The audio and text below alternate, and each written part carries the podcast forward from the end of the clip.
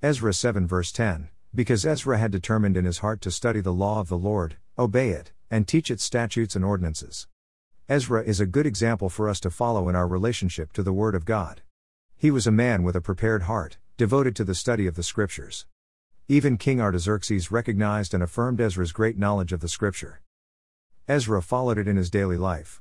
Obedience to the Word is where we experience the blessing, not just in the reading or hearing of it. In James 1 verse 25. But the one who looks intently into the perfect law of freedom and perseveres in it, and is not a forgetful hearer but a doer who acts, this person will be blessed in what he, or she, does. Undoubtedly, the Lord gave Ezra special faith for the task he was called to do, because he knew Ezra's desire was only to glorify him.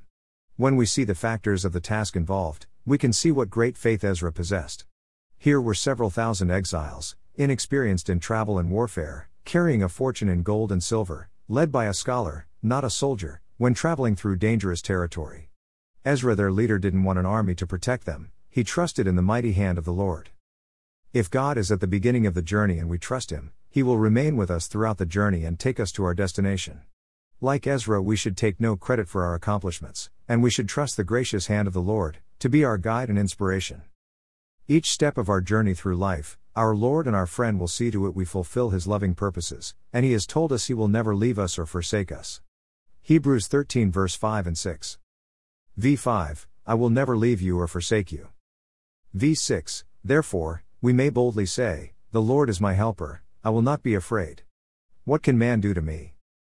It is a joy and privilege to glean and learn from His Word. God bless. OFJ. Share this.